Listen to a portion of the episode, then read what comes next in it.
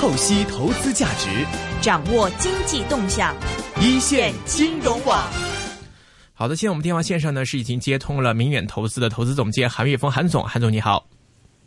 嗯，主持人好，大家好。嗨，韩总，韩总你好。我们看到呢，今天 A 股是再次又站上了一个三千点的关口了。那么经历过这么多浮浮沉沉，那么之前也是跌穿三千点，也有一段时间了。现在 A 股方面的市场关注或者市场情绪方面，现在韩月峰韩总，你现在怎么看呢？呃，市场这一次的下跌呢，呃，市场一直就是有顾虑情绪，但是呢，又一直跌不动。嗯，就是呃，市场的跌幅很纠结，尤其是。从大股票来看呢，是基本上没有太多的下跌。那么，呃，一旦出现这种跌不动的局面呢，成交量又开始萎缩，那么这种抛压逐次的开始减低。这个时候呢，就是有一部分股票，呃，就会开始有机会在一些信息刺激下，比如像今天那个煤炭股，因为那个减产的煤炭减产的问题，是，那么市场就会预期这个供给侧改革这边。可能会呃开始起到作用，对于煤炭企业来说呢，呃就会受到追捧。那么煤炭股开始领涨，然后还有像那个因为万科的事件，再加上这个房地产股的平均的估值水平都偏低，那房地产股的表现也会呃偏好一些。就是对于低估值的蓝筹的股票呢，最近一段时间就是它呈现一个就是对市场有比较大的稳定作用。嗯，这就是现在市场的情况。OK，嗯，但是今天我们看这个盘被拉起来，你觉得是这个万科跟恒大之间的这样的一个携手，是促使了这个地产板块的一个带动吗？我觉得它是一种合力，呃，因因为不不光是万科，就是实际上市场还是在在没有利空的情况下，然后还是在寻找一些那个相对呃低估值的一些一些板块，呃，在配置，那么。之前呢，就是觉得市场位置偏高，那么呃担心市场有调整，可能资金会犹豫一些。但是现在发现市场跌不动了，这些资金就会开始进入配置，这些股票就比较容易上涨。嗯，因为呃成交量萎缩，抛压也比较轻，一旦有一些资金进来，然后就给拉上去了。哈，但是这个如果这个事情慢慢淡化之后，呃，你觉得这个大盘三千点还能站得稳吗？呃，我觉得这个位置现在看起来，经过反复的这个折腾，这个位置现在看起来还是相对比较稳定的。嗯，嗯。那么再往后边的看呢，就要看那个后边，因因为你现在看美股也是创新高的。嗯。那么就要看海外有没有一些变化，因为国内来说呢，我觉得短期比较难出比较大的利空。嗯。因为不管是政府对于股市的态度，还是说那个因因为。实际上，市场最担心的还是债务的问题、房地产的问题。嗯，但是这些问题都不是容易短期出现爆发的，因为今年那个不管是信用债也好，还是那个地方政府的那个债务置换也好，那么实际上大家都通过这种方式都拿到更低成本的一些资金，这个时候，呃，爆发这方面的风险的概率其实在下降。短期来说，嗯，那么。这个时候呢，这个市场就就是国内来讲，维持这个局面的难度并不是很大。那么主要的变数是来源于海外，比如说美国会不会出出现那个那个呃比较大力度的收缩？嗯，呃，这这个现在看起来就是好像也不太可能很快的出来。呃，另外一个呢，就是欧洲有没有可能会发生呃一些比较大的变化？这个也也是一个，如果在没有外围没有发生变化的情况下。那市场在这个地方稳定程度应该还是可以维持。嗯，那最近这个奥运会在如火如荼进行哈，你觉得相关概念股会受力吗？哦，这个这个就是短期的这种短期的概念股炒作，它呃对这个呃资金的这个行为是有一定随机性的。嗯。但是最近我们看，其实它不具有趋势分析的这个这个价值。呃，但是这这两年在这个体育相关的一些这个国家，其实扶扶持的政策也力度蛮大的。你觉得就是全民运动啊，就是这样的一些鼓励是挺多的。对于这些，比如说像呃有一些大的体育分方面的股票的话，您会有看好或者是推荐吗？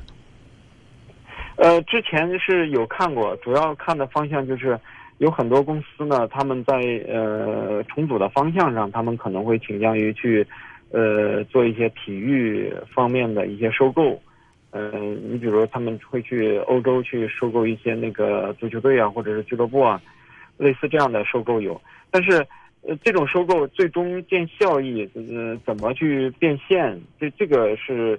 目前都还看的不太清晰。嗯，然后资本这个这个只能看到资本运作，呃，这一部分的盈利，我觉得前盈利前景来看呢，目前看起来还不是那么的清晰，还需要观察。嗯，OK，刚才你也提到，就是说现在接下来市场怎么走，很大程度要取决于外围方面的情况。那么今天我们其实看到呢，首先几个数字了。那么首先是在上周五的时候，美国的这个非农新增职业这个数字是大幅的好过一个市场的预期。那么看到这个美国经济其实感觉上好像还都是比较稳的。另外一方面，今天我们看到这个七月的这个进出口数字方面，在欧洲方面，这次它的这个跟我国的这个进出口的这个呃增长方面是最显著。住的，那么其实这两块我们结合来看的话，是不是说其实在外围方面经济回稳或者需求有增长的情况，还是会有利到之后整个中国经济的一个好转，然后来利好到这个呃股市方面的一些股票的一些呃炒作或者资金的走向呢？呃，从从近期来看是这样的，就是呃经济的呃短期的这个稳定，然后对于股市来说，在没有利空的情况下。同时，另外一个方面，呃，利率水平又在往下走，就是中国的，就是我我我讲的利率水平，就是市场的这种利率水平。嗯。那么，在国内的这一块呢，就是如果说你其他赚钱的机会不是很多的情况下，它就会有一部分资金会挤压到股市上来。那么这个时候呢，市场呢就会出现跌不动的这个状态。那么，但是如如果是呃。外围的情况比较糟糕，后又出现新的，你比如英英国脱欧又出现新的一些问题，嗯，这个时候呢，市场的风险偏好被打下来，那么这一部分资金进来的力度就会减弱，那市场又会呈现一个相对偏低迷的状态。嗯，但是就是国国内来说呢，呃，如果出现系统性的下跌，呃，主要的可能会引发的呢，是我觉得。最大的风险还是那个，一个是债务的问题，一个是房地产的问题，但是这两个问题都不会很快的出出现这个比较大的问题。那么短期来看呢，政府又就是我们的央行又在维持这个资金面的平衡，所以呃没有资金面的冲击，外围又没有一些这个不利的情况冲击的情况下，市场就会相对是一个比较稳定的状态，然后它个股票的表现就会出现个股的分化。嗯。OK，呃，像刚才你也提到说，比如说今天我们看大盘方面，这个钢铁、煤炭、煤炭产业的去产能呢这一方面的政策影响之下呢，目前我们看今天的市场普遍都预计说下半年去产能会继续坚持执行。那么今天黑色系普遍都是一个开盘普涨暴涨的一个局面。那么其实就在这样的一个背景之下呢，我们也看到，其实在国内的一些呃个别的一些钢铁企业也是出现了一些比较困难复杂的问题，比如说这个东北特钢债务的一个困局。多次违约，那么很多人说他可能会在这个国内来引发出一个违约的一个多米诺骨牌的一个效应。那么它也是作为一个钢铁企业，它可能就是未必是受惠到了这个呃，我们刚才说这供给侧改革方面。所以想问您了，对这一块我们现在应该怎么来看呢？因为之前我们很多，尤其是外资普遍预期说这些旧工业、旧产业可能未必会是呃一个很好的选择，或者说面临着本身比较大的问题，包括在国际上都已经受到一些国外政府的一些指摘。该说你不控制好产能，那么我们先看到就是说，呃，供给侧改革好，确实是有这些可能利好的这个效果会出现到，但是同时也存在着这些呃相关的一些这个板块里面的一些公司企业是存在一些债务违约或者真的营运困难的这些现象，所以在这个板块或者这样一个供给侧改革里面，我们现在应该怎么来看待呢？嗯，现在呢，就是有一个说法，就是呃，觉得现在政府呢。还是对于地方的这个企业啊，保护还是有有点过度，就是，呃，有一部分应该破产的或者是什么的，其实应该呃违约或者是破产的，应该让他，让让他就是有应该放手，嗯，如果还是刚兑的话呢，那对于这个资产定价是不利的，嗯，但是这个事情的选择对于政府来说也是比较困难的，真的是。呃，让一部分企业真的出现违约，或者是嗯没有刚兑，然后呃可能有一些地方政府会担心有群体性的事件，或者是很可能会有这个顾虑。嗯，那么所以政府在这个事情上也，我我觉得还是处于一个在博弈、在纠结的过程。如果嗯呃真的出现有一部分国企也放手让他们破产，或者是那个违约的政府没有去承接的话呢，那么信用债的定价就会出现分化。嗯这个时候呢，它会衍生到那个这个这个事情如果发生的话，对于股市来说，还是相对会短期来说，它可能会带来一些冲击；长期来说，对股市来说，可能还是会有利的，因为资产去挤的这这方面，它其实也是有风险的。嗯而股市呢，有一些那个高收益的一些股票，其实相对于债券来说，并收益率并不低。嗯，那这个时候，呃股市的相对的这个情况就会开始好一些。是否则的话，嗯大部分的资金呢都会去追求那些呃有稳定收益的那些品种，但是实际上他们的那个风险的评价是并不合理的。嗯这方面呢，我觉得政府应该还没有下决心，呃，去让一部分真的是放手让一部分公司真的这么破产。然后另外一个呢，还有一个问题就是，呃，今年的这个地方债的置换还有信用债的发行，也让有很多企业呢这个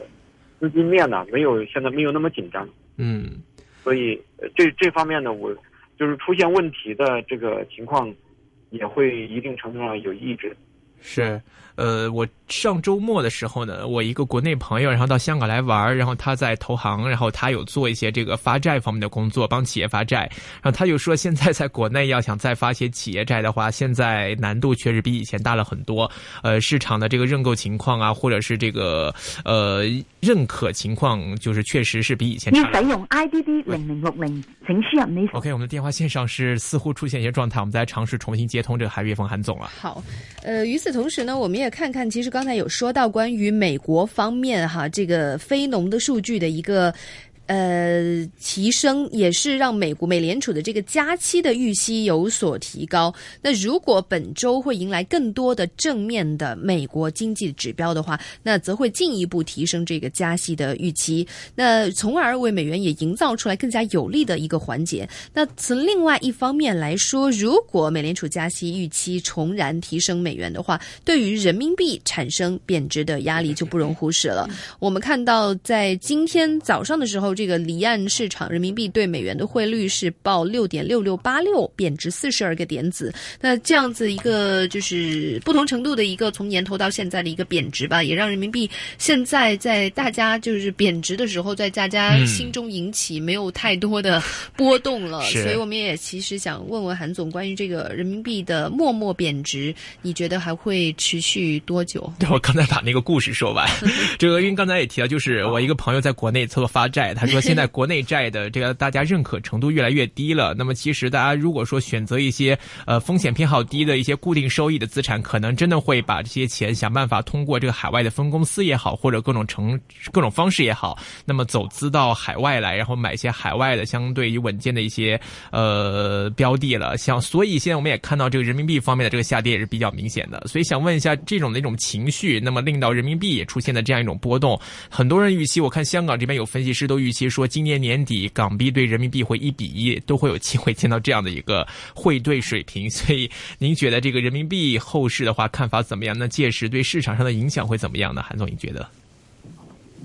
我觉得人民币呢，现在呃和年初比较起来呢，这个虽然在贬值，但是对市场的心理冲击呢是没有年初那么强烈的。嗯，这个不管是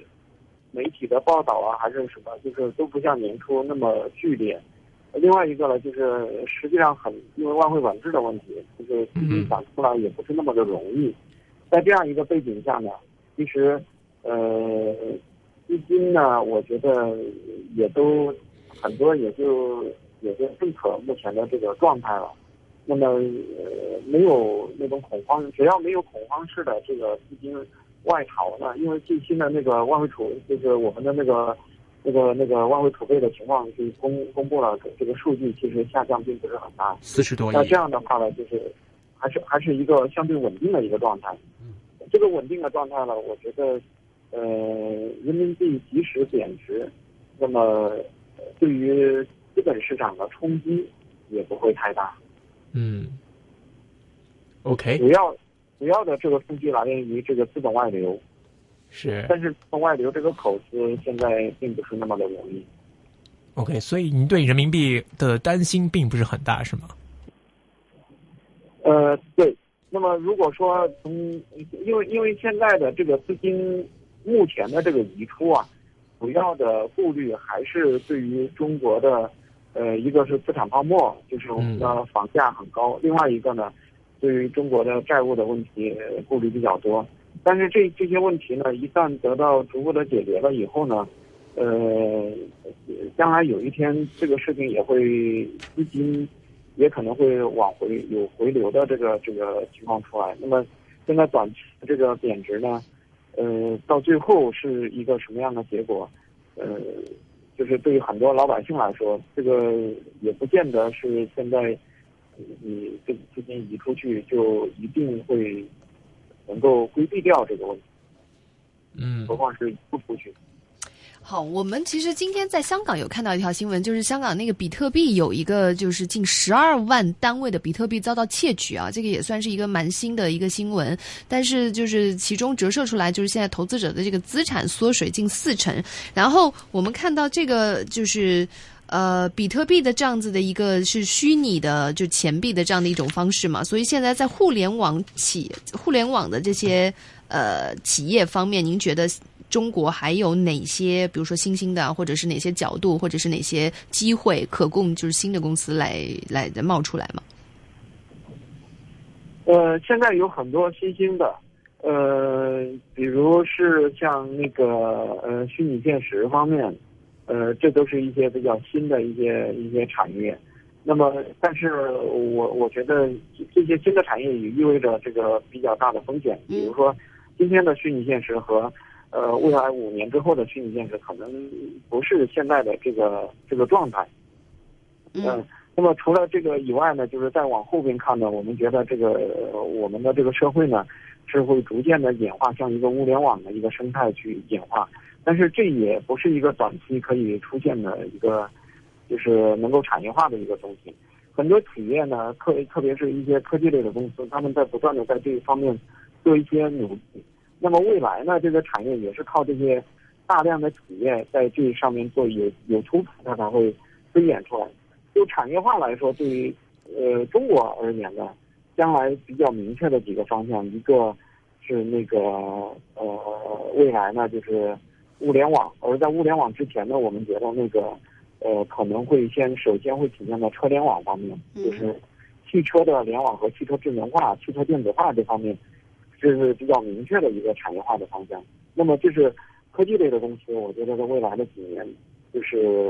呃比较明确的资本会逐渐流入的一个方向。另外一个呢，就是在集成电路方面，这个是中国政府投资也很大，而同时从产业的角度来看呢，也到了一个那个呃开始进入一个进口基本一个临界点的一个阶段。那么最近一段时间，像嗯、呃、美国的有一些公司，呃半导体设备的公司都表现很好，它背后呢其实就是和这个。半导体就是中国的这方面的采购比较大有关系。嗯，那么呃还有一个方向就是那个那个云计算，呃大数据方向。现在这一块呢也是在中国呃目前的产业投资比较大的一块。嗯，然后有有一些公司在确实在里边，你比如像那个网速科技这样的公司，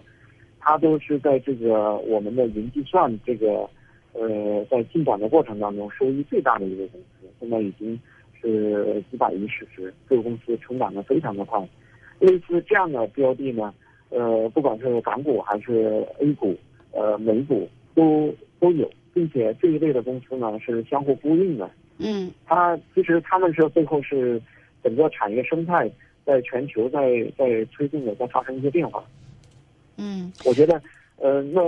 高科技类呢，就是如果纯粹的科技类的公司呢，就是我们谈虚拟现实、谈区块链、谈那个呃，或者是呃更远一点的一些呃新新的东西。那这些就是物联网方面的东西，智能家居啊什么，这些东西都还处于一个呃在属于一个风投的阶段，就是呃很多资本也在进，但是呢，呃这里边能够最终能够胜出的公司，现在看的仍然不是很清晰。嗯啊，还有一个最后这一类里边哪些企业能在这当中能有很好的这个盈，最后最后能得到很好的盈利这一块呢，现在也是不是那么的清晰。所以投这一类的公司，它的风险就在于，今天你投，比如这个公司它现在是做区块链的，而最终在区块链当中最终能够获益的企业，那是不是现在你所看的这个公司，这是不一定的。嗯因为它的商业模式和都还不成熟，呃，虚拟现实也是有类似这样的情况。呃，你刚才说到这个 VR，其实我们看支付宝，就是淘宝下面的这个支付宝，九月份会上线这个 VR 支付哈，所以大家也是在说这个大的龙头也开始跟这种最新的科技进行结合。但是另外一方面，我们看到出行的这个软件滴滴跟 Uber 中国的一个合并，大家也会想说，未来的无论是大的还是小的这些互联网公司，都会变成最后的这几家垄断。那上个礼拜我们看这个中国的官媒也会就此发表一篇文章，就是说，哎，这些大企业的一些垄断要警惕呀、你觉得在互联网方面，这个也是一个最大的趋势嘛？无论现在是 VR 还是任何一个科技啊，它正在群雄角逐的一个阶段，但是到最后还是被任何大企业所收购了。我我觉得现在对于很多大的企业来说呢，你比如像苹果、像腾讯、嗯像呃亚马逊啊、谷歌呀、像这样的公司，其实他们手上都有大量的现金，像像 Facebook，像他们手上都有大量的现金。那么对于他们这样的公司来讲呢，他们已经不是着眼于呃现有的这个业务业务板块，嗯他们更多的可能方向是看下一代的这个，呃，我们的互联网会在哪个方向演进。那么，呃，第一代的互联网呢，其实最后角逐出来呢，就是在中国来说，就是阿里巴巴和腾讯。那么这个时候是一个就是纯粹云端的一个互联网的时代。那么之后呢，在零八年之后，零七年以后，智能手机出来以后，就进入移动互联网时代。移动互联网时代呢，这个时候有很多公司就会，呃，在这一个过程里边，你看那个百度的情况就偏差一些，嗯而这个时候腾讯因为微信的问题就跳上来了，嗯呃，淘宝就是那我们我们说阿里巴巴也是在这个移动端和这个他们的这个整个这个呃电子支就是那个电子商务的那个版图，它配套的越来越紧密了以后呢，那么阿里巴巴也也在这当中发展的很好。嗯呃，那现在呢，其实大家是在往下一代看，下一代呢，实际上已经不是这个呃现有的移动互联网，而是大家都在看物联网时代有哪些东西会跳出来。那么大家就是大的互联网公司在往这个方向投。呃，阿里巴巴最近它也在去投车联网方面的一些东西，它和荣威一起推出了一个呃荣威的那个那个 OS 系统，就是那个智能呃汽车的一个系统。嗯那么实际上就是很多，呃包括苹果也在往这个方向做。那大家都在往下一代投，下一代投初期呢，现在能够看到的，就是首先是车联网，再往后边呢，会看到的有那个呃物联网里边包含的很多终端智能家居啊，或者是呃包括机器人啊，或者是等等这些东西，都属于物联网时代的一些呃产品，然后通过呃联网的方式进入云端。那么这个时候，基础信息建设的基础设施也在进一步的做投资，这一块呢嗯都属于在整个经济比较低迷当中，是属于非常亮那个那个企业的经营情况很亮丽的一块儿。呃，这一类的股票呢，通常估值水平也会偏高，但是嗯有一部分企业的业绩增速已经开始体现出来，明白这就。是目目前这个这个这个状态。嗯，好。好的，今天我们非常高兴，请到的是明远投资的投资总监韩岳峰韩总来给我们带来的一个非常精彩的分享，非常感谢你韩总，谢谢。好，谢谢。好，拜拜拜。好的，提醒各位呢，现实时间是下午的四点五十九分。您正在收听的是每周一至五下午四点至六点为您播出的一线金融网。那么也提醒各位，现实室外温度三十二度，相对湿度百分之七十一。那么经听完这个子瑜给我们带来的新闻和财经消息之后呢，一会儿我们还会有更精彩的访问，一会儿见。